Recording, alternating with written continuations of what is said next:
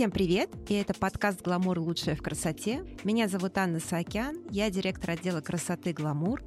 И сегодня у нас невероятно романтическая тема. Мы отправляемся в парфюмерное путешествие. Нам предстоит практически невозможное — совершить кругосветку за максимум один час. Но я уверена, что у нас получится, потому что в студии со мной настоящие фанаты путешествий. Наталья Осман. И Наталья входит в топ-3 блогеров мировых, все правильно, про путешествия. И, конечно, кто еще может больше говорить про ароматы и путешествия. Всем привет! Да, я думаю, нам сегодня э, есть о чем поговорить, есть чем поделиться. И парфюмерный журналист Ксения Голованова, автор телеграм-канала Nose Republic и постоянный наш колумнист и автор статей для Glamour Style Book. И при этом тоже заядлая путешественница. Ксения, привет! Ребята, привет! Э, спасибо, что вы сегодня слушаете наш подкаст. Э, мне очень нравится выражение в английском языке armchair travel, которое очень сложно всегда, я помню, по текстам переводится на русский язык, но оно как раз, мне кажется, максимально четко отражает э, э, главное назначение парфюмерии, да, переносить нас в какие-то какие удивительные места, не сходя с собственного кресла или дивана, или где, где бы то ни было в, у себя дома, а чувствовать какие-то новые, новые запахи, чувствовать дуновение новых ветров, экзотических. И все это парфюмерия может как никакое другое искусство. Поэтому об этом мы сегодня и поговорим. На самом деле Наталью и Ксению объединяет не только страсть к путешествиям. А в этом году они обе были членами жюри Glamour Best of Beauty и судили одну категорию, конечно, как вы уже догадались, ароматы. Поэтому да, да. наша сегодня команда, которая сейчас отправится в парфюмерное плавание, она такая не случайная.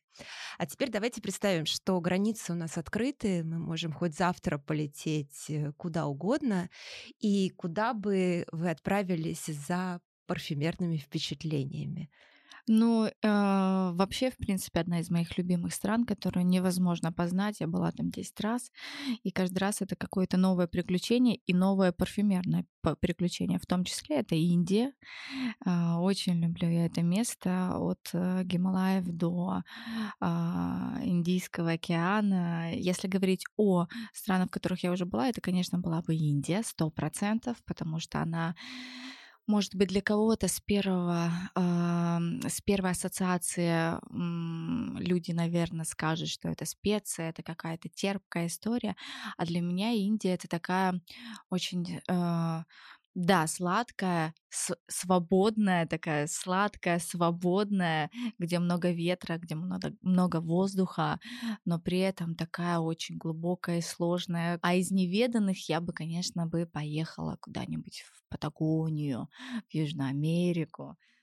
Мне очень хочется здесь э, согласиться, как-то солидаризироваться с Натальей, потому что Индия это очень классное место не только для погружения в запахи, для, я бы сказала, такого глубокого нырка, да, это еще очень классное место для обнуления от запахов, потому что если вы поедете в это мое любимое место, там это предгорье Гималаев, север, а, где ганг только вот он только вот выползает такой прозрачной змеей, да, из горы все еще очень чистое, прозрачное. Если подняться даже на какую-то небольшую высоту, там полтора километра, да.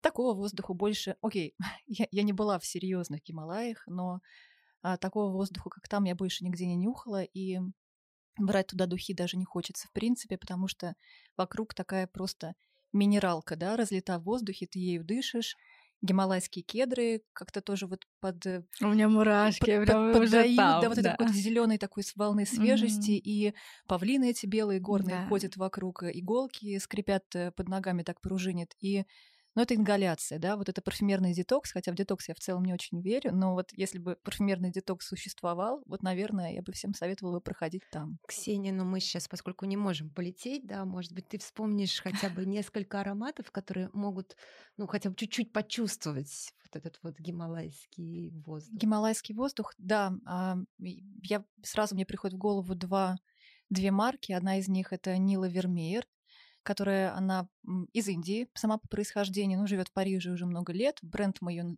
считаем парижским, французским. Но все ароматы этой марки Нила Вермеер, они посвящены Индии.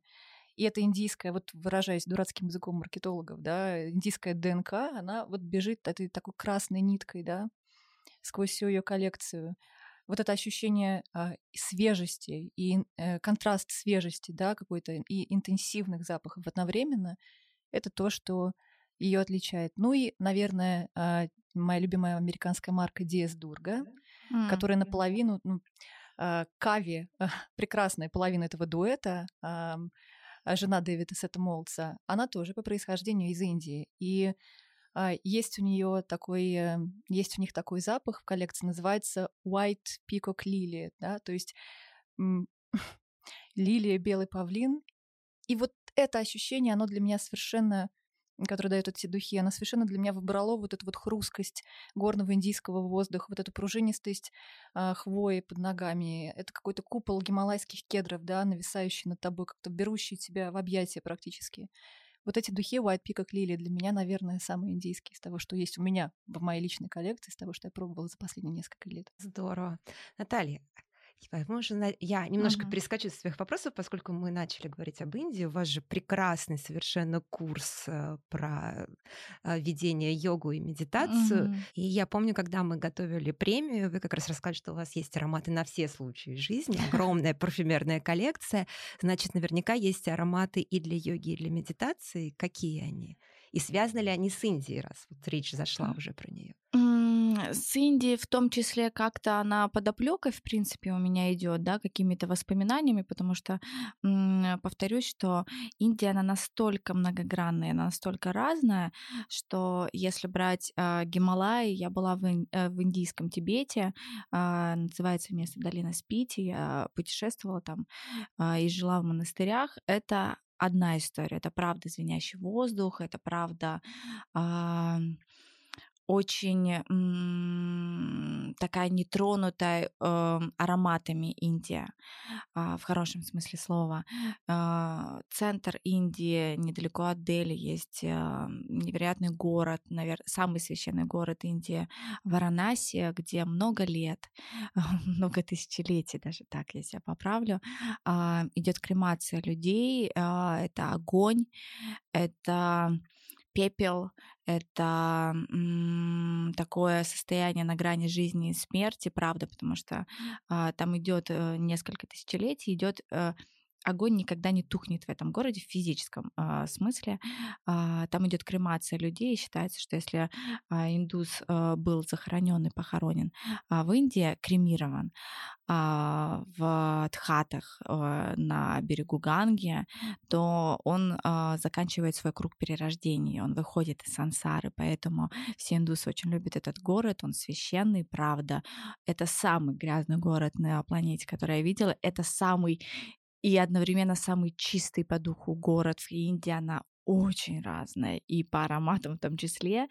А, конечно, когда я нахожусь, и возвращаясь к теме медитации, а, Конечно, у меня существуют различные масла, наверное, это не парфюмерия, да, а масла, которыми я люблю пользоваться во время медитации, зависимости или йоги, в зависимости от задачи. Хочу я расслабиться, да, это какие-то более это, это может быть лаванда, да, какие-то запахи лаванды, а, я люблю древесные запахи тоже для расслабления, или я хочу а, позаниматься йогой, сфокусироваться, настроиться, а, это какой-то там иланг-иланг, да, запахи, это а, какие-то, возможно, там лимонграсс, да, немножко, который настроит своей, своей остротой, немножко так тебя отрезвляет и дает э, возможность сфокусироваться на чем-то. Да, это магия ароматов, конечно, всегда. Но это именно арома масла, да, в ароме, в ароме лампе или, может быть, свечи? А это, это... может быть э, ауросома, это э, разбавленные масла в виде э, такой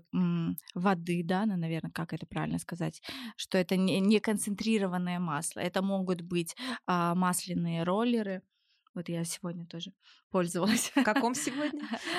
У меня а, у меня есть такой э, прекрасный бренд, э, девочки живут на Бали, Oil End, и они делают разные, сочетают разные масла, они живут в центре острова, в Убуде. Была в их лаборатории, безмерно уважаю, люблю, а, и они мешают разные ароматы. Я вот тоже там была, они еще измеряют тебе ауру, да, измеряют ауру, это очень забавно, можно в это верить или нет, но какой делает совершенно там фантастическая девушка Настя, которая объехала да. полмира и остановилась э, в Убуде. Да, и Настя огромнейший привет, безмерно люблю этого человека.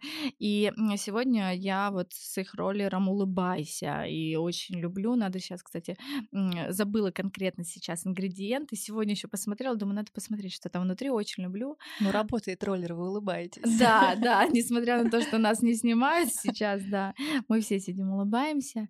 Это правда работает, это работа с подсознанием, это вопрос не только а, сейчас, ну, как и любого аромата, это вопрос не только сейчас состояния, да, воспоминания, погружения. Это правда а, нейрофизиология, которая работает напрямую вообще с нашим состоянием, мозгом, воспоминанием. Да-да-да, у меня тоже есть на самом деле роллеры этого бренда, и у них есть еще роллер Magic, и у них есть э, роллер Бали. Вот это вот мое воспоминание. Здесь у меня вопрос к Ксении. Я понимаю, что очень многие бренды называют именно свои ароматы какими-то конкретными местами. Этот Magic, он работает уже вот в названии? Вообще у нас среди ну, парфюмерных журналистов э, есть такая э, ну, мы часто говорим, что когда бренду нечего сказать, когда бренд такой ленивый, когда бренд не умеет э, а, играть в сторителлинг, да, то бренд посвящает свои ароматы путешествиям, потому что это самое очевидное, самое легкое, самая такая а, понятная история про а, эмоциональное якорение да, покупателя, потому что, конечно, когда ты называешь свой а, свои духи Бали или там Маврики, и сразу у всех, кто там был или мечтает побывать, или просто немножко устал да, от городской жизни, что-то ёкает такое в сердце. Вот. Но э, не всегда эти истории, конечно, работают, и Вообще, а, самое сложное в парфюмерии — это не какие-то технические там качества, не сделать духи стойкими, не сделать духи шлейфовыми. Как бы для этого у нас есть разные средства. Самое сложное в парфюмерии — это перевести идею, которая может быть прекрасной, да, в ее а, физическую форму, форму духов. То есть транслировать парфюмеру эту идею таким образом, чтобы она прошла через все ваши личные фильтры, ваши собственные. Вот когда получается эту идею донести сквозь все эти преграды, сквозь все эти пороги, да, горные реки, до конечного покупателя, так, чтобы он это вдохнул, такой, блин, это реально Бали. Бали, на самом uh-huh, деле, да. Uh-huh. это реально, это реально этот остров. Я помню, что он такой, или я его именно таким себе представляю. Ну, тогда можно сказать, что у нас получаются классные, классные духи.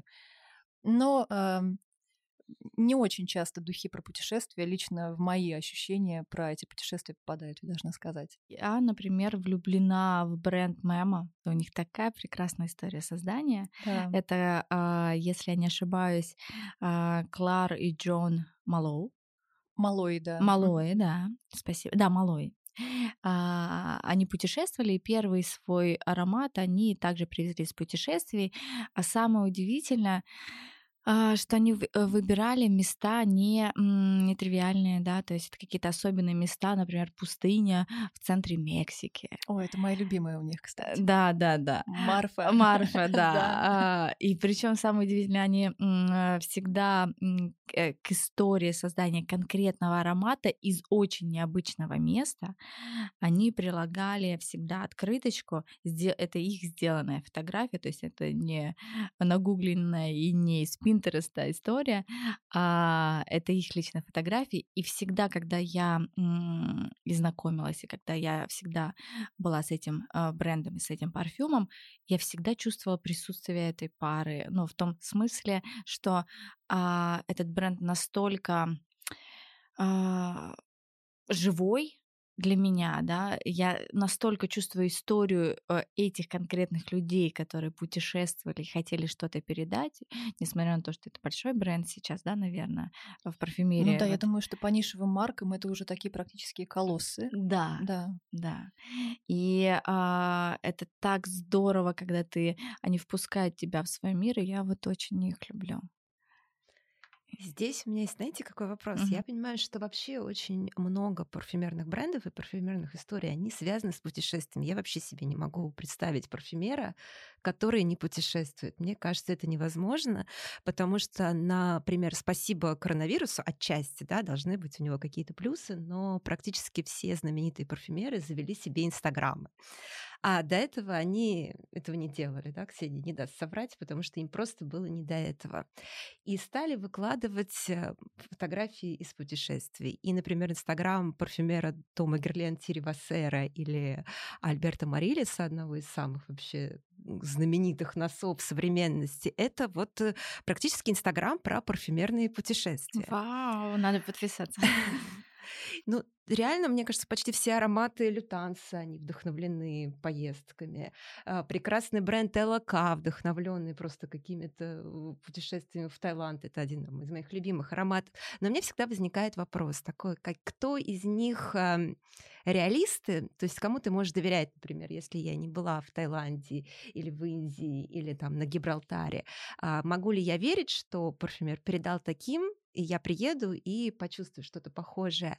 А кто э, такой абстракционист и использовал некие источники вдохновения, я, скорее всего, почувствую совсем другое. Я сейчас хочу включиться э, и вступиться, наверное, немножко за лютанца, потому что эм, парфюмерия лютанца не про путешествия, потому что лютанс прожил свою жизнь, живет, живет, да, слава богу, дай бог ему счастья и долгих лет, а, живет в Марокко и это его творческая родина. То есть он как раз эм, все его духи, которые нанесли его на карту, парфюмерную карту, да, э, посвященные Марокко, они, по сути, посвящение своей родине, да, то есть там, где он нашел себя как, как творческую единицу, открыл себя как, как, как гения парфюмерии, да, и э, парфюмер э, Кристофер Шелдрейк, который большую часть духов для него собрал, он как раз вот с Лютансом, они образовали какой-то удивительный творческий тандем, равных которому нет до сих пор, на мой взгляд. Нет ничего важнее для нишевой парфюмерии современной, чем то, что Серж Лютанс и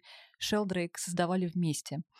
Вот, и если, если вам дорог Магриб, если вы любите Север Африки и Марокко, то, конечно, это надо пробовать, потому что настолько точного попадания не в банально в запахи страны, да, то есть, в принципе, мы можем все положить там духи специи, кумины, там, зиру и так далее, и сказать, ой, ну вот это Марокко, да, это марокканский базар. Попадание в душу страны, да, в ее какой-то такой, эм, какой-то совершенно ифритовый такой характер, да, огонь внутренний. Вот так как Серж Лютанс не смог, мне кажется, до сих пор никто. Разве что вот я могу сказать про линейку э, Левестьер и в Сен-Лоран, где есть фантастический аромат Атлас Гарден, который, боже, если вы были в садах Мужареля... Да, если... но это тоже это... опять-таки возвращение в Марокко, да. ну да. то есть это магия этого места, видимо, да. какая-то. Да, но э, если возвращаться к, как бы, к сути вопроса, я думаю, что имеет э, право на существование и духи которые, по сути, реалистические фотокарточки, да. Я очень ценю такие духи, особенно сегодня, когда я не могу поехать до Модедово и полететь там. И духи, которые, ну вот, например, тоже Ив Сен-Лоран, он очень мало путешествовал, это известный факт. И он говорил, все свои путешествия я произвожу у себя в голове. И что из этого получилось? Много всего прекрасного. Человек у себя в воображении проживает фантастическую жизнь, она может быть не менее богатой, чем жизнь заядлого путешественника. И духи, которые, ну, по сути, являются чьим-то воображением на тему да, какой-то той или иной страны, мне кажется, тоже могут быть очень классными и эмоционально захватывающими. Да, я тут на самом деле соглашусь. Я уже тут в инстаграмах Сержа Лютанца, пока официальных, я уже быстренько гуглю. А, я абсолютно согласна, что тут, наверное, больше про доверие и про то, как конкретный человек может фантазийно или физически побывав в том или ином месте, передать свои состояния, свои личные состояния. То есть это же очень сугубо индивидуально, потому что два человека, побывавшим в одном и том же месте, могут абсолютно по-разному его прочитать Точно. и снять этот код. И тут то же самое. И даже, может быть, а, тоже кто-то а, из великих писателей а, как-то говорил, что я не читаю произведения других людей, чтобы не, себя не поставить в рамки чего-то. То есть вот эта свобода даже человека, который не путешествует, который фантазирует, а что такое для меня, ну, к примеру, Япония, может быть, это тоже быть крайне интересным. И ты веришь этому, даже потом узнавая, что человек не был, к примеру, в той или иной точке. Это тоже, кстати, захватывающее путешествие. Вы знаете, бывают иногда такие удивительные совпадения, когда вот я, я много лет ношу Ком де Гарсон Хиноки. Это один из моих любимых запахов, к которому я обращаюсь, ну, как-то в повседневной жизни, потому что он такой предельно... Для меня такой запах обнуления, да, то есть это очень красивый кипарис с ладаном и с каким-то, я это называю, ноты пустоты. То есть там есть прекрасное ничто, которое в духах иногда важнее чем какие-то интенсивные запахи, да. И хиноки — это японский кипарисовик, у него очень специфический аромат. И когда я впервые пару лет назад побывала в Японии, нас повезли в префектуру Вакаяма, где вот эти горы, где маршрут паломников от горного храма к храму идет такой вот змеица дорогой в сотню километров, наверное. И там везде эти криптомерии и хиноки растут. Мы там были, ходили по этим горам, даже ночевали в горном монастыре, где из этого хиноки сделана половина там мебели, например, в этих скромных, очень скромных комнатках, э, в которых ты спишь а, на полу на циновке. Это тот самый запах. То есть, когда я впервые там оказался, думаю, как же так, как же парфюмер вот это поймал, это же просто невероятно. Как будто он взял какими-то невидимыми ножницами, да, и вырезал куб воздуха оттуда, из этого леса, и просто его разлил по флаконам. То есть это, это абсолютное попадание как бы в этот альфакторный профиль, как мы говорим вот в нашей индустрии. Вот. А ты не выясняла, парфюмер был там в этом районе? Или я не знаю, был ли фантазии? там Антуан Ли, мне кажется, сделал эти духи. Я не знаю. Кстати, это хороший вопрос, но вот здесь, мне кажется, Попадание. так... Да, ну то есть да или нет, но работа просто фантастическая проделана. Это просто реально кусок Японии какой-то воздушный для меня. А у меня, кстати, вопрос, Наталья, а вы помните первый аромат, который вы привезли из поездки? Что это было? Это так сложно, потому что я, в принципе, я родилась в Германии. Для меня э, изначально путешествие было настолько... То есть у меня нету, наверное, такой страны, которая была первой для путешествия. Я, в принципе, родилась э, не э, на своей родине, и для меня это было ну, то есть, естественно. А может быть, вспомните что-то вот, что объединило вас с Муратом в одной из поездок, какой-то запах? А, Или а, духи. В, да, вот, вот так, да, супер. А наша первая совместная поездка была в Испанию. А как вы понимаете, Испания много может вам всего рассказать. Также и север, и Барселона, да, куда мы приехали, и мы э, сняли автомобиль и поехали на юг. Э, в абсолютно другую Испанию и тихонечко пе- пе- пересекая э, вдоль э, различные регионы, мы погружались в разные состояния, да, и, конечно, для меня Испания сейчас, да, но это всегда залитая солнцем, апельсиновым, таким невероятно цветочным, э, поля и э, города немножко выжженные таким в белом, в белом таком ярком одновременно состоянии, так, как, так же, как и их костюмы, вот эта гранада невероятная, к примеру, да, если брать, а, с цветами и с а, яркими а, нотками. Это Испания, и это, наверное, наши первые ароматы совместные, да, вместе. Прям повеяло флирдоранжем и не роли вот. этой истории. Да-да-да.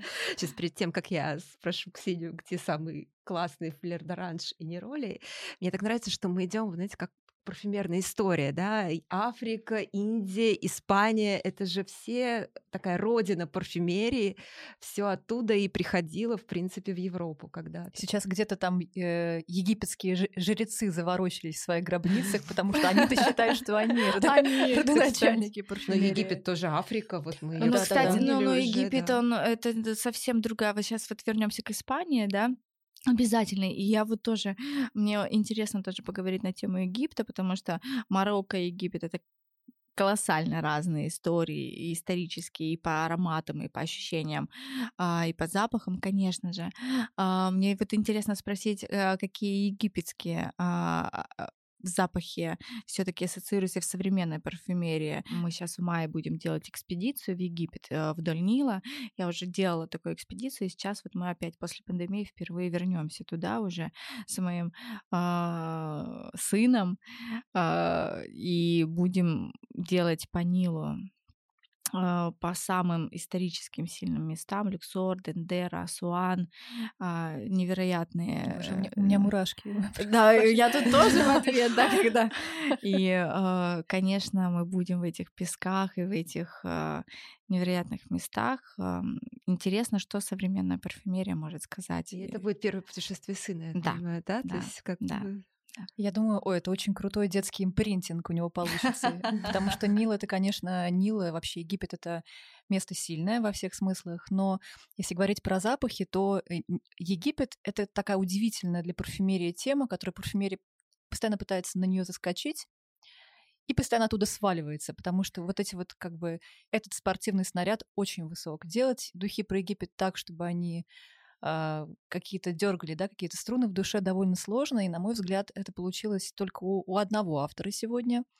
Есть такая британская марка, которую никак не довезут до России. Это для меня вот прям один из самых э, ну, как говорят на форумах парфюмерных, хотелка. Вот хочу, нас чтобы сейчас, они если слушают были. дистрибьюторы ароматов, Дорогие да, дистрибьюторы, вот вы записываете, пожалуйста, что надо привозить. Привезите в Россию марку, а, британскую марку лондонскую, Papillon Artisan Perfumes, а, с ее парфюмером Лиз Мурс, который несколько лет назад, наверное, лет 10 назад сделала. Это были первые духи марки, они назывались Анубис в честь э, божества а, из э, древнеегипетского пантеона богов, а, такого важного, загробного, мрачного, но при этом совершенно необходимого да, для их устройства э, как бы, мироздания рая и ада. А Анубис — это фантастическая благовонная кожа, темная, мрачная, очень красивый ладан, очень красивая такая вековая пыль, тысячелетняя лежит вот в моем представлении в этих духах.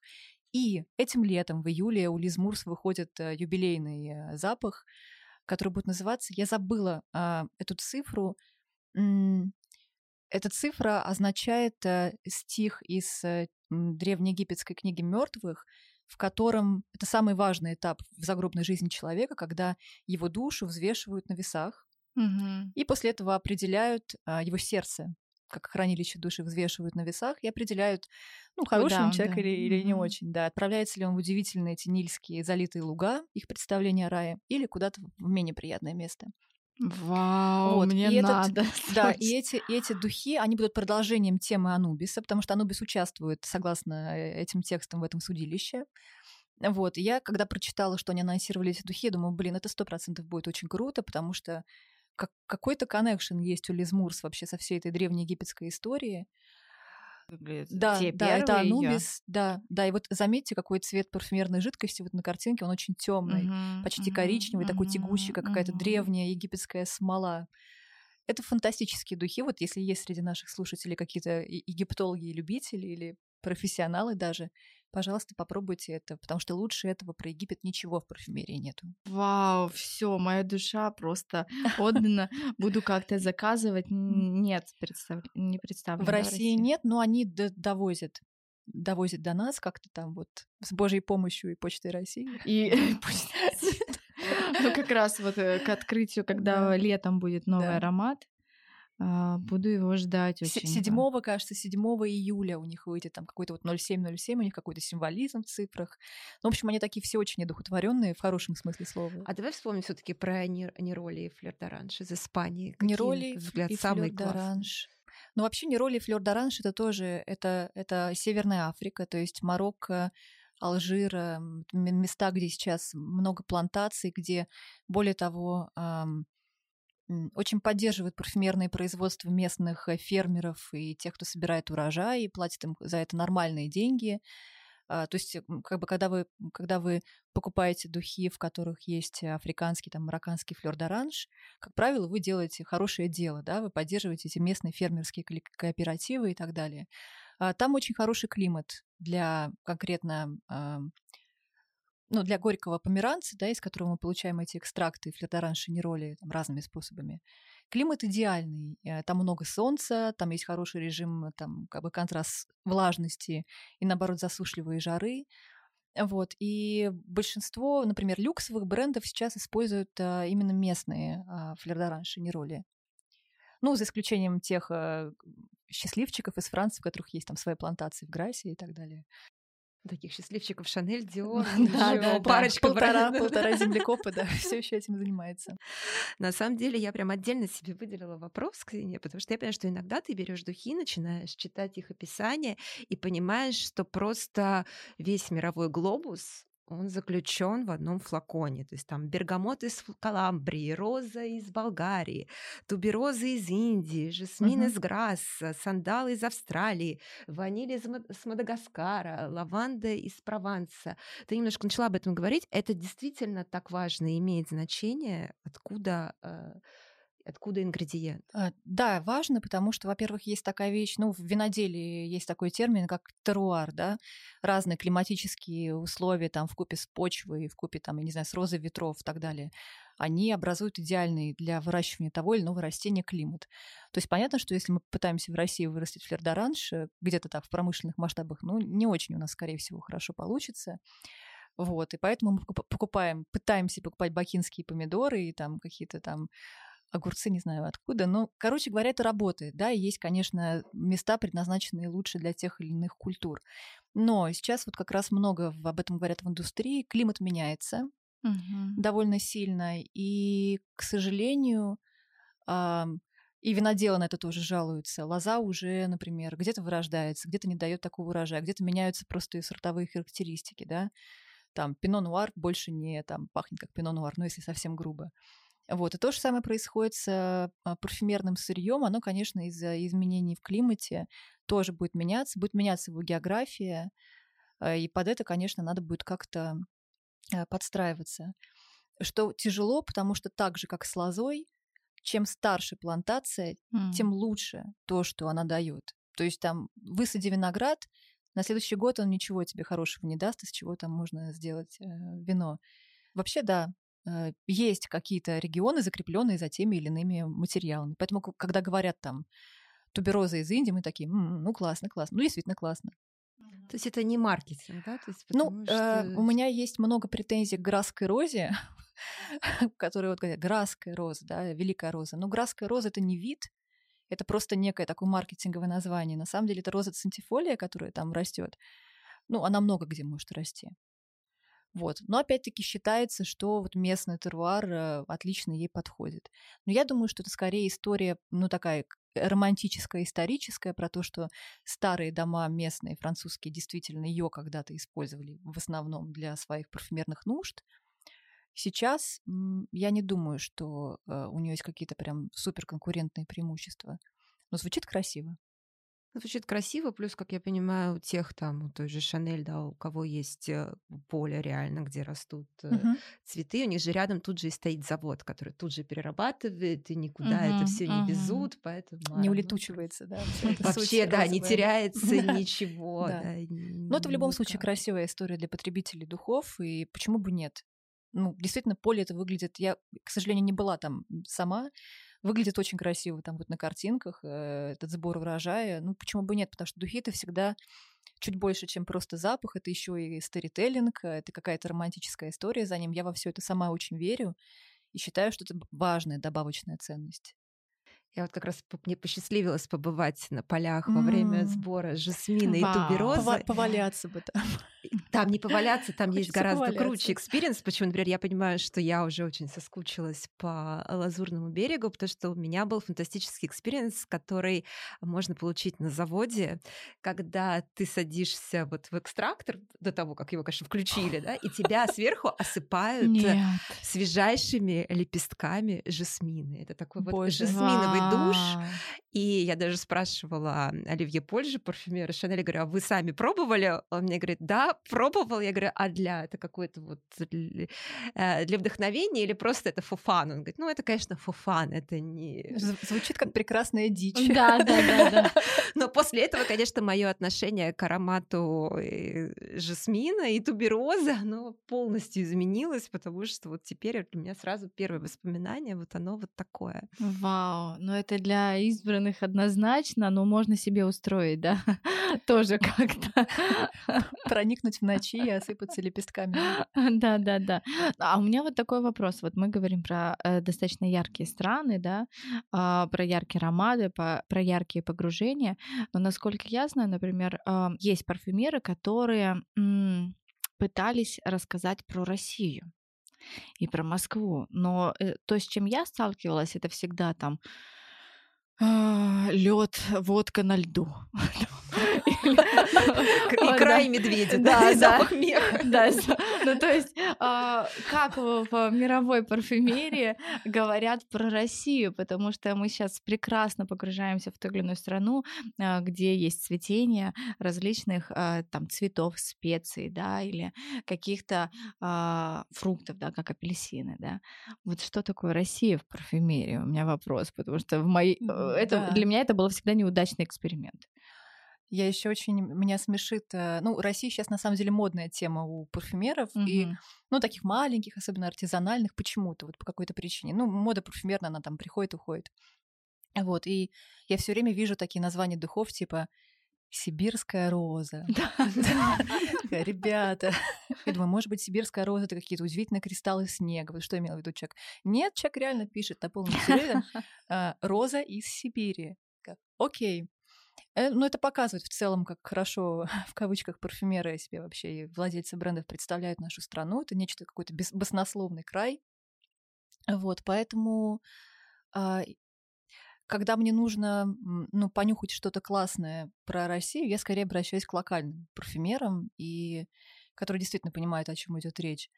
Вот. Но на самом деле недавно я вот я проводила эфир для Ив Сен Лоран и э, говорила как раз о том, что у них есть в коллекции э, аромат, который для меня вообще лучше всех ароматов на свете попал вот в российскую Пасху, в российскую церковь, вот в эти вот куличи, какую-то сливочную помадку. Это кафтан, который сделала Калис а. Беккер.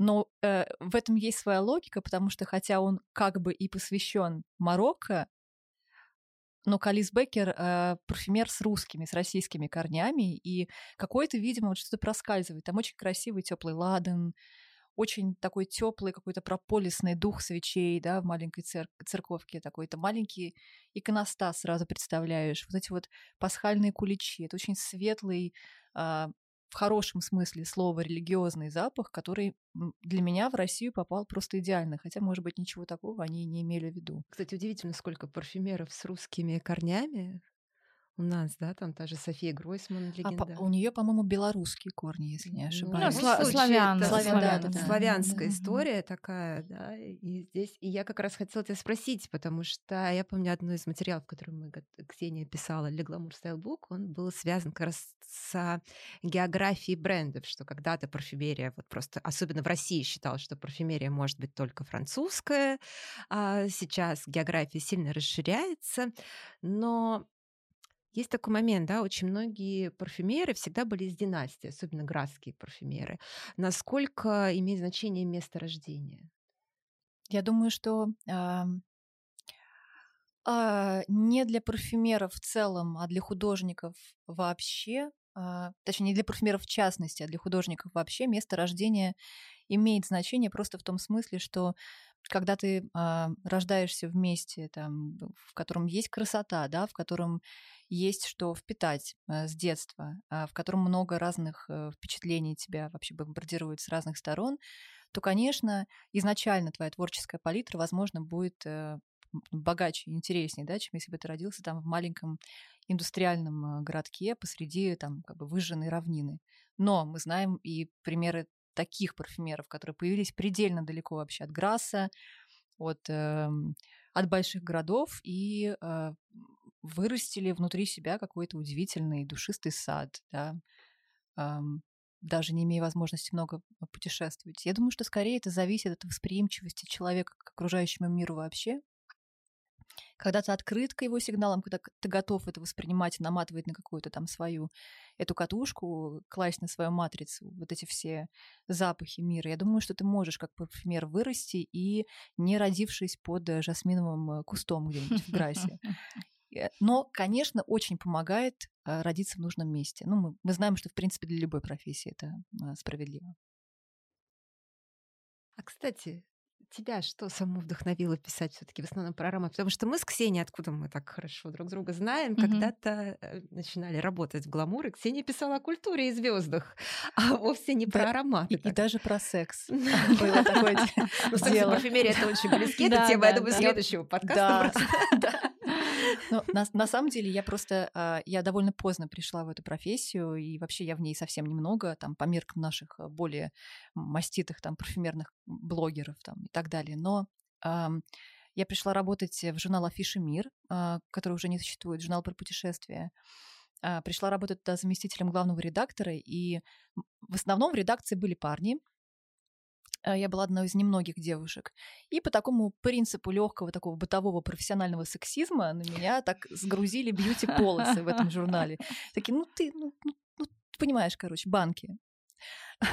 Мне пришлось этим заниматься, и хотя не планировала ничего такого делать, в редакцию начали приезжать какие-то какие действительно банки и флаконы, и ну, для меня открылся реально какой-то проход в Нарнию. То есть вот, вот этот бьюти в шкаф в редакции был проходом в мою Нарнию, потому что я начала понимать, насколько мало я нюхала, да, насколько мало я пробовала, а, какой там офигенный совершенно мир открывается. Ну и как-то вот с этого началась моя история. То есть сначала это было необходимостью, а потом это переросло в большую какую-то любовь. Ну и, конечно, путешествия, потому что тогда а, медиа имели хорошие бюджеты, да, мы могли отправить корреспондента куда угодно, там, на две, на три недели в океанию. А, и вот эти путешествия мне тоже удалось поездить. Это был очень хороший э, этап моей жизни они себя очень настраивают на эту душистую волну, потому что, конечно, одно дело там нюхать ваниль в духах, другое дело прийти утром на плантацию ванили на Сейшелах и посмотреть, как эту ваниль вручную опыляет местный специальный опылитель. И вот понюхать, как это пахнет с куста, да, с лианы, можно сказать. Это совершенно ну, меняет вообще твое представление о красоте душистых материалов, о том, как вообще в мире все пахнет. Поэтому это была, конечно, такая счастливая случайность. Но было какое-то путешествие, которое прям перевернуло, что все, теперь только аромат. А, да, наверное, это была моя первая поездка в серьезную Африку, вот не на север, а это была а, Намибия, и а, когда мы приехали в пустыню, а, я поняла, что, наверное, каждый человек, который должен что-то понять про душиста, должен приехать именно в африканскую пустыню и там понюхать, как она цветет весной. Потому что вот это сочетание цветущих растений, каких-то местных лилий, которые после, после дождя в Намибии, да, там проклевываются, сочетание этого песка, этого безбрежнего, э, совершенно лишенного каких-то границ неба, потому что вся Намибия — это заповедник темного неба, сертифицированный, то есть там нет вокруг никакого светового загрязнения, нет никаких больших производств да, а, в пустыне Намиб. И ты видишь, как Млечный Путь, вот он струится, практически движется ночью. Это немножко страшное такое ощущение, потому что такого ты никогда не видел в городе, но очень эффектное. И как там запахи воспринимаются на фоне этого абсолютно отсутствующего городского фона, да, такого обонятельного шума. Такого я больше нигде не чувствовала, и там как будто бы у меня прорезался нюх, я это называю. То есть обоняние, оно настолько а, как бы обострилось за эту поездку, что я вот приехала домой и думаю, ну вот э, невозможно теперь с этим жить и, и ничего с этим не делать. Надо как-то копать в эту сторону. Я начала копать вот такая нанюханность, про которую говорят, что чтобы научиться разбираться в духах, нужно именно... Мне кажется, нужно хорошенько обнулиться, да, где-нибудь. Вот, то есть реально просто перезагрузиться. перезагрузиться да, ну, красивая да. история, очень перезагрузки. Да, это правда. Осознанная. Слушайте, мы просто погрузились в Африку, ну, немножко обсудили Францию. А что у нас на других континентах? Давайте перенесемся в Южную Америку. Наверное, для меня она немного сложнее, потому что не такая очевидная. А, я не беру э, Рио э, со своим бурз, э, буйством красок и одновременно с э, разбивающими э, лицо э, в переносном смысле фавелами, ну то есть это один из самых контрастных, несмотря на то, что я очень люблю Индию, э, мест на земле и Бразилия, да, э, ассоциации, да, с которой, то есть для меня это тоже такой микс, и мне нравится, насколько многогранное это место. А, нам посчастливилось побывать и на границе с Аргентиной, где находится один из самых красивых водопадов Игуасу. А, и когда ты... Мы приехали туда ночью, а, и отель находился непосредственно рядом с этим водопадом, на границе он находится, и когда мы подъехали, ты можешь только слышать. То есть ты не видишь, ты лишен а, зрения, и ты только слышишь и чувствуешь всеми. Ну, то есть вы знаете, да, когда лишаешься чего-то одного, обостряется другое. И а, ты слышишь тонны воды, которые где-то падают, бегут, и ты чувствуешь кожей, как немножко вот эта вся влага, ну то есть вот э, все это облако воздушное, э, поднимающееся от того, что вода разбивается и падает, и поднимается, и тебя окутывает это облако, э, физически ты это начинаешь чувствовать днем, потому что когда ты подходишь ближе, э, я не понимала, почему все находятся даже на высоте, да, когда ты смотришь, подходишь к этим балкончикам, а, находятся все в таких а, пластиковых, господи, дождевичках, потому что вот эти брызги тебя окутывают, ты слышишь, ты видишь вот эти радуги, ты видишь это, и ты, я ходила без, потому что мы э, снимали, и это было не так красиво, и удивительно, а, то есть ты покрываешься так, э, такой влагой уже разбитой воды, поднявшейся обратно, и на тебя начинают лететь бабочки. Это удив... Э, э, для меня это было открытие. И они садятся на тебя как на цветочек, ну то есть, видимо, идет какая-то алхимия а, тела, да, тоже в том числе, потому что ты весь покрываешься водой, но не прямой водой с неба, а водой наоборот. А, которая уже упала, вот эти бабочки, и ты абсолютно не понимаешь, тут рядом какие-то джунгли находятся, и ты не понимаешь, где ты находишься, ты настолько окружен природой и ароматами, и всем вот этим вот несмотря на то, что это река, да, ну вот как говорят, да, что ты окунулся в морскую пену, а ты тут окунаешься в, мор... э, в речную пену вот в эту. И это, конечно, удивительно. А с другой стороны, тоже возвращаясь да, в Бразилию, э, и от этой вот свежести, э, мы были э, на Амазонке, и это, это, это абсолютно другая история, где Амазонка встречается с негрой. И а, Амазон, э, негра, да, такая из-за того, что очень много глины, она темная, коричневая, и Амазонка а, такая более яркого цвета и встречаются, ну, такого даже синего, да, насыщенного синего, и они встречаются, и как несколько километров, там около 10 или 40 километров, они идут параллельно и не мешаются. И то есть э, есть такая отдельная история, мы специально летели на Амазонку, чтобы э, доплыли до этого места, где они встречаются, и не мешаются и эти два цвета э, двух рек, сильнейших рек, которые пропитывают весь южный, южноамериканский континент, они какое-то время идут вместе, и потом сливаются. И это тоже Круто. невероятно, это невероятно, и самое удивительное, что на Амазонке, там недалеко, Манаус называется город, а, когда ты находишься в племенах, там нету больших городов, да, то есть отъезжаешь, а, в племенах находишься, где правда везде очень опасно, если ты шагнешь, где человек абсолютно не является доминирующим а, видом, да, видом сто процентов, и ты не чувствуешь себя доминирующим на сто процентов, э, каким бы ты не был там умным, и как бы мы здорово не строили заводы, там ты понимаешь, что, что не ты э, играешь, э, не по твоим правилам идет игра, и это замечательно. И там, несмотря на то, что есть пираньи, есть э, крокодилы. Там я впервые увидела э, в реке розовых дельфинов.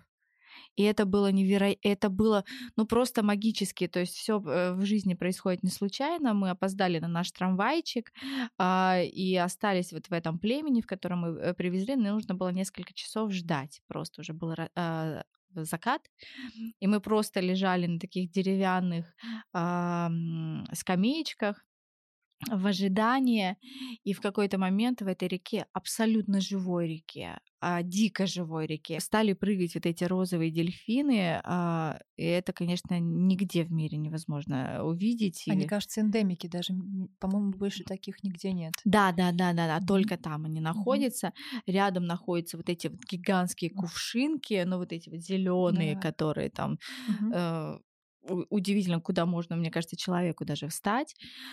Вы наверняка а, думали про такой кадр. Да, да, но мы плыли, да, мы, плыли между, и мы снимали между, да, это, конечно, удивительно, когда люди живут на воде, вот на вот этих вот э, в таких маленьких хижинах, находящихся на воде и не и, не ходят по суше, то есть это только лодки или э, водные вот эти вот домики, это другое, правда, путешествие. Совсем другая срав... точка сборки. Да, наверное, да, и людей. ароматов, и звуков, и цветов, mm. потому что э, мне кажется, аромат помимо путешествия, он нас в цветовую гамму э, погружает, да, вот иногда нанесешь на себя какой-то аромат, и ты прям окутан каким-то цветом, как кажется, mm-hmm. то есть это тоже да, это называется синестезия. Это довольно такое описанное, хорошо уже изученное явление. Действительно много, э, немного, но есть такие люди. Вот я к ним отношусь, у которых запахи вызывают э, э, ощущение как бы другого э, порядка, да, характер. У меня это тоже цвет. Угу, угу, Для меня все да. духи пахнут какими-то цветами э, цветами не как да, да, да, вещами, да, там синий, голубой, розовый и так далее, как дополнительное какое-то измерение к каждому аромату. Ну, это да, да, да, дает нам, э, то есть мы включаем все свои, видимо, Да. органы чувств, да, и мы визуально видим то место, куда нас э, телепортировал тот или иной аромат. Вкус, э, цвет. Ну, не зря же флаконы все разного цвета и парфюмерную жидкость красят в разные цвета, потому что действительно тоже это доказано там и на фокус-группах, в разных исследованиях, что один и тот же запах абсолютно один и тот же запах, разлитый или подкрашенный, например, в разные цвета, скажем, будь он голубой или розовый, мы воспринимаем совершенно по-разному, даже на уровне там, предположим, налить мужской фужер, такой очень мускулинный, крашеный в розовый цвет в какой-то милый кокетливый флакончик, и действительно большинство женщин в испытуемой группе скажет, ну да, да, очень как бы красивый женственный аромат. Я более того добавлю, а, в Англии, по-моему, лет 60 назад был создан такая, не могу сказать наука, называется ауросома. А, Была женщина, не вспомню, как ее зовут, я думаю, вы можете погуглить и посмотреть. Она создала 109 сейчас уже баночек, вот в пандемию сделали еще одну. А 100, э, до этого было 108 баночек цветовых, то есть она доказала, что наше подсознание может э, воспринимать определенное сочетание цветов, там, например, вот как а, говорите, там голубой, там с розовым. И она стала работать ам, как психолог через цвета историю ауросому, да, а, рассказывать, а, э, ставить определенные архетипы и помогать людям выходить из разных э, состояний. И это сто процентов действующая история. Я на себе это пробовала от учеников а, сертифицированных. Это только в Англии этому учатся. Вот англичане, да, насколько глубоко в это все нас погружает а, и а- ароматами. И через цвет каждая баночка еще имеет определенный запах. Потом, когда ты э, знакомишься с цветом, ты выбираешь там неск- э, некоторое количество баночек, потом они как-то соединяются, потому что цвета меня, э, мешаются, могут э, мешаться. А, ты остаешься с определенной своей, в определенный эм, этап своей жизни с определенной баночкой, она определенно пахнет, и ты с ней там работаешь психологически как-то, ну, с подсознанием со своим. Ксения, хотела попросить сказать, вышел же в этом году твой перевод Лука Турина. Во-первых, что это за гид? А во-вторых, есть ли там что-то про путешествие? Вот э, сам Лука какие-то советует нам ароматы куда-то отправиться? Да, а, гид наконец вышел. а, Я очень счастлива, что этот проект некоторым образом закончился, потому что, конечно, много крови из меня выпил вообще перевод этой книги. Вот, но а, Турин блестящий вообще стилист, у него прекрасный язык, сложный, со сложным синтаксисом, такой вязкий, как мед, тягучий. Такой, знаете, толстовский язык, когда там одно предложение на полстраницы. Вот, переводить его была, конечно, отличная творческая задача, но и очень сложная. А, Мы сегодня считаем, что он, наверное, первый профессиональный э, парфюмерный критик. А, На мой взгляд, до сих пор лучший, хотя он, конечно, очень желчный, он недобрый. А, С некоторыми его высказываниями, даже с точки зрения какой-то новой этики, я вообще совсем не согласна, но это человек, который первым начал писать о парфюмерии как об искусстве, первым вписал ее в некий общий культурологический контекст, ну, вот не там сферический конь в вакууме, вот духи с розой вам. Он начал сравнивать духи с кино, с э, искусством, э, с, с живописью, проводить между ними параллели, которые, конечно же, есть. И тем, я думаю, он и собрал своих читателей, потому что так о парфюмерии до него никто не писал. Никогда. И вот, э, возвращаясь к теме путешествий, я помню, а, историю про Анубиса, потому что Анубису он поставил 5, кажется, звезд э, в своей книге, Ого. это высшая оценка. Он часто ставит 5? А, нет, 5 звезд он ставит вот примерно так же часто, как комета Галлея проходит над Землей, то есть реально почти никогда. Он назвал ее одним из лучших кожаных ароматов в истории парфюмерии. Я тут совершенно, хотя не такой нанюханный критик, как Лука Турин, из того, что я пробовал, я соглашусь, ничего для меня лучше нет. И он сравнил это с ощущением, когда ты на а, а, прилетаешь. Э, он почему-то сравнил ее с Марокко. Угу. Насколько я помню, может быть, я, кстати, сейчас ошибаюсь. В общем, он сравнил ее с ранним утром на севере Африки, когда ты прилетаешь на Сесне, кто-то тебя, какой-то пилот тебя привозит э, в какой-то маленький североафриканский аэропорт, и тебя встречают э, люди в белой одежде, в фесках, забирают твои старые кожаные чемоданы и везут в какое-то прекрасное далекое. Угу. Начинается твое путешествие. Вот этот, этот образ, даже у меня сейчас э, немножко мурашки пошли, он не совсем совпал для меня с тем образом от Анубиса, который у меня в голове, потому что когда я, когда я пользуюсь Анубисом, мне кажется, я вступаю в такую очень темную гробницу, да, древнеегипетскую. Э, он действительно такой мрачный, насыщенный, э, сложный аромат. А вот у Турина возникло ощущение с, с рассветом, с ранним утром в Африке. Но mm-hmm. это тоже это тоже совершенно легитимная ассоциация, потому что она его. У нас у всех они свои, mm-hmm. и нет неправильных а, ассоциаций, нет неправильного прочтения духов, в принципе. Духи это про эмоции, а эмоции они у всех а, индивидуальные. Вот. И он, он много ездит. Он вот недавно переехал из Афин, где он жил, со своей женой, с автором этого гида, Стани Санчес. Теперь он профессор в британском университете. Вот, вообще не поездили по миру, и, как правило, в своих рецензиях он э, находит какую-то привязку запаха к месту. Я заметила за ним это, что он, может быть, даже в первую очередь путешественник, а уже во вторую парфюмерный критик. Вот если всем интересна эта связь, тем, кому интересна связь между душистым и путешествием, я думаю, его рецензии должны вообще хорошо зайти. А как гид называется? А, парфюмерный гид 2018. Угу. Там автор Лука Турин и Тани Санчес. Угу. Он выходит каждый год? Нет, а, он выходит совсем не каждый год. Вот это второй. Э, первый Вау. выходил как раз типа 10 лет назад. Когда у него накапливается материал, там на миллион рецензий, он э, выпускает гид. Вот вопрос, один из вопросов был, чтобы понять восточный аромат, обязательно ехать на восток. Я поняла, что обязательно. И вот уже тоже путешествие в Египет, оно просится, но под другим совершенно ракурсом и с другими водными. Э, это хорошее, кстати, замечание про восточные ароматы и Восток. Вот Восток как раз, я думаю, нужно там бывать парфюмером, чтобы делать ароматы стилизованные под Восток, потому что мне об этом говорил один из парфюмеров в интервью, что а, почему парфюмерам тяжело часто даются, европейским парфюмерам тяжело даются восточные ароматы, потому что а, европейские парфюмеры гораздо более аккуратны и скромны в своих красках. Скажем так, вот они делают маленький мазок кисточкой, а восточная парфюмерия часто требует а, Широкого широких, маска. широких жестов, да, то есть надо, надо ну, перестать бояться делать духи так, делать их громкими, мощными, такими, что они там за тобой за угол заворачивают, uh-huh, там uh-huh. как хвост. А европейские парфюмеры не всегда умеют это делать, они воспитаны в другой культурной традиции. Что не могу не поговорить про, наверное, одни из самых популярных и продаваемых ароматов. Это всевозможные цитрусовые одеколоны, да, особенно летом. Вот это какие регионы? Ну вот как мы, наверное, говорили, я не очень э, часто ими пользуюсь, но как мы, наверное, говорили, первая ассоциация, да, это солнцем залитая Испания, да, что-то такое, возможно, Капри какой-нибудь, э, островная Италия, Просто в России южная. не хватает моря и солнца, да, да поэтому они так популярны у нас. Вот недавно у, у ателье Колонь вышел, э, вышел новый аромат, который называется Lemon Island.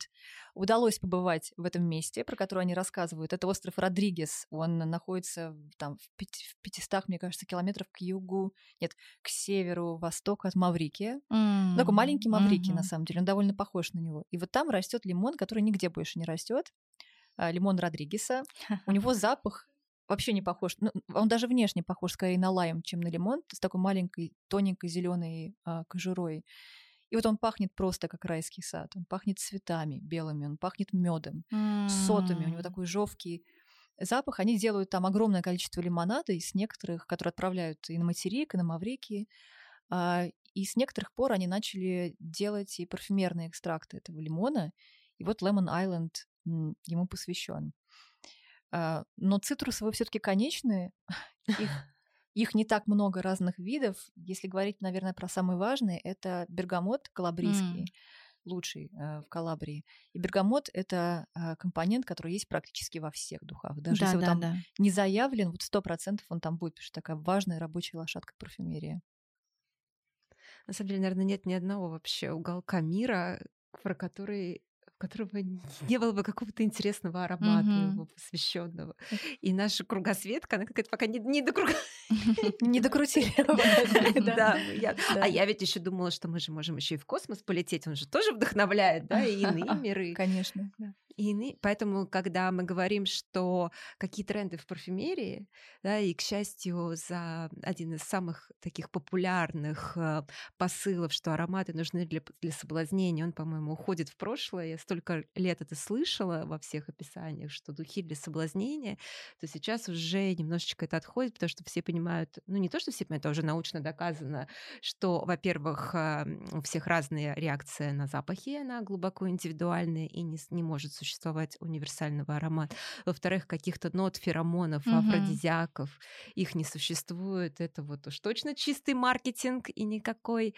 И... Ну, они, они существуют просто для других целей. Да? В царстве животных мы все-таки устроены немножко да, сложнее, да, да. чем э, звери. Поэтому вот то, что сейчас основное я наблюдаю в парфюмерном мире, она как раз вот связана с такими очень индивидуальными вещами и эмоциями, связанными либо с состояниями, mm-hmm. либо с путешествиями.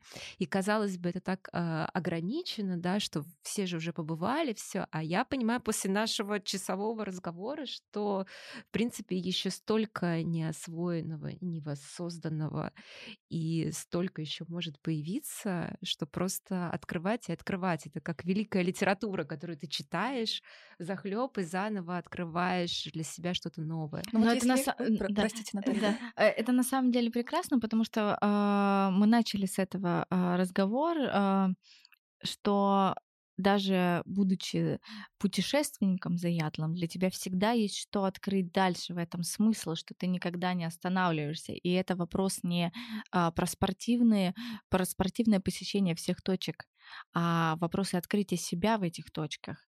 Очень верно. Я как раз вот хотела сказать про духи и соблазнения. Мне кажется, что, конечно, духи работают вообще вот в этой парадигме. Конечно, духи помогают соблазнению и так далее, но не так прямо, как вот это позиционируют рекламные тексты. Я думаю, что духи, когда они подошли человеку, когда они попали в какой-то, да, в его эмоцию, в его душу, с этими духами человек становится более расслаблен, более уверен в себе, более настроен сам на себя, если можно так сказать. Такие люди, они априори гораздо более привлекательны для окружающих. Просто духи как э, какая-то вещь, какая-то форма искусства, которая формирует твое отчасти твое состояние, твое настроение. Конечно, и этому нашему делу размножения и соблазнения очень очень, очень помогает.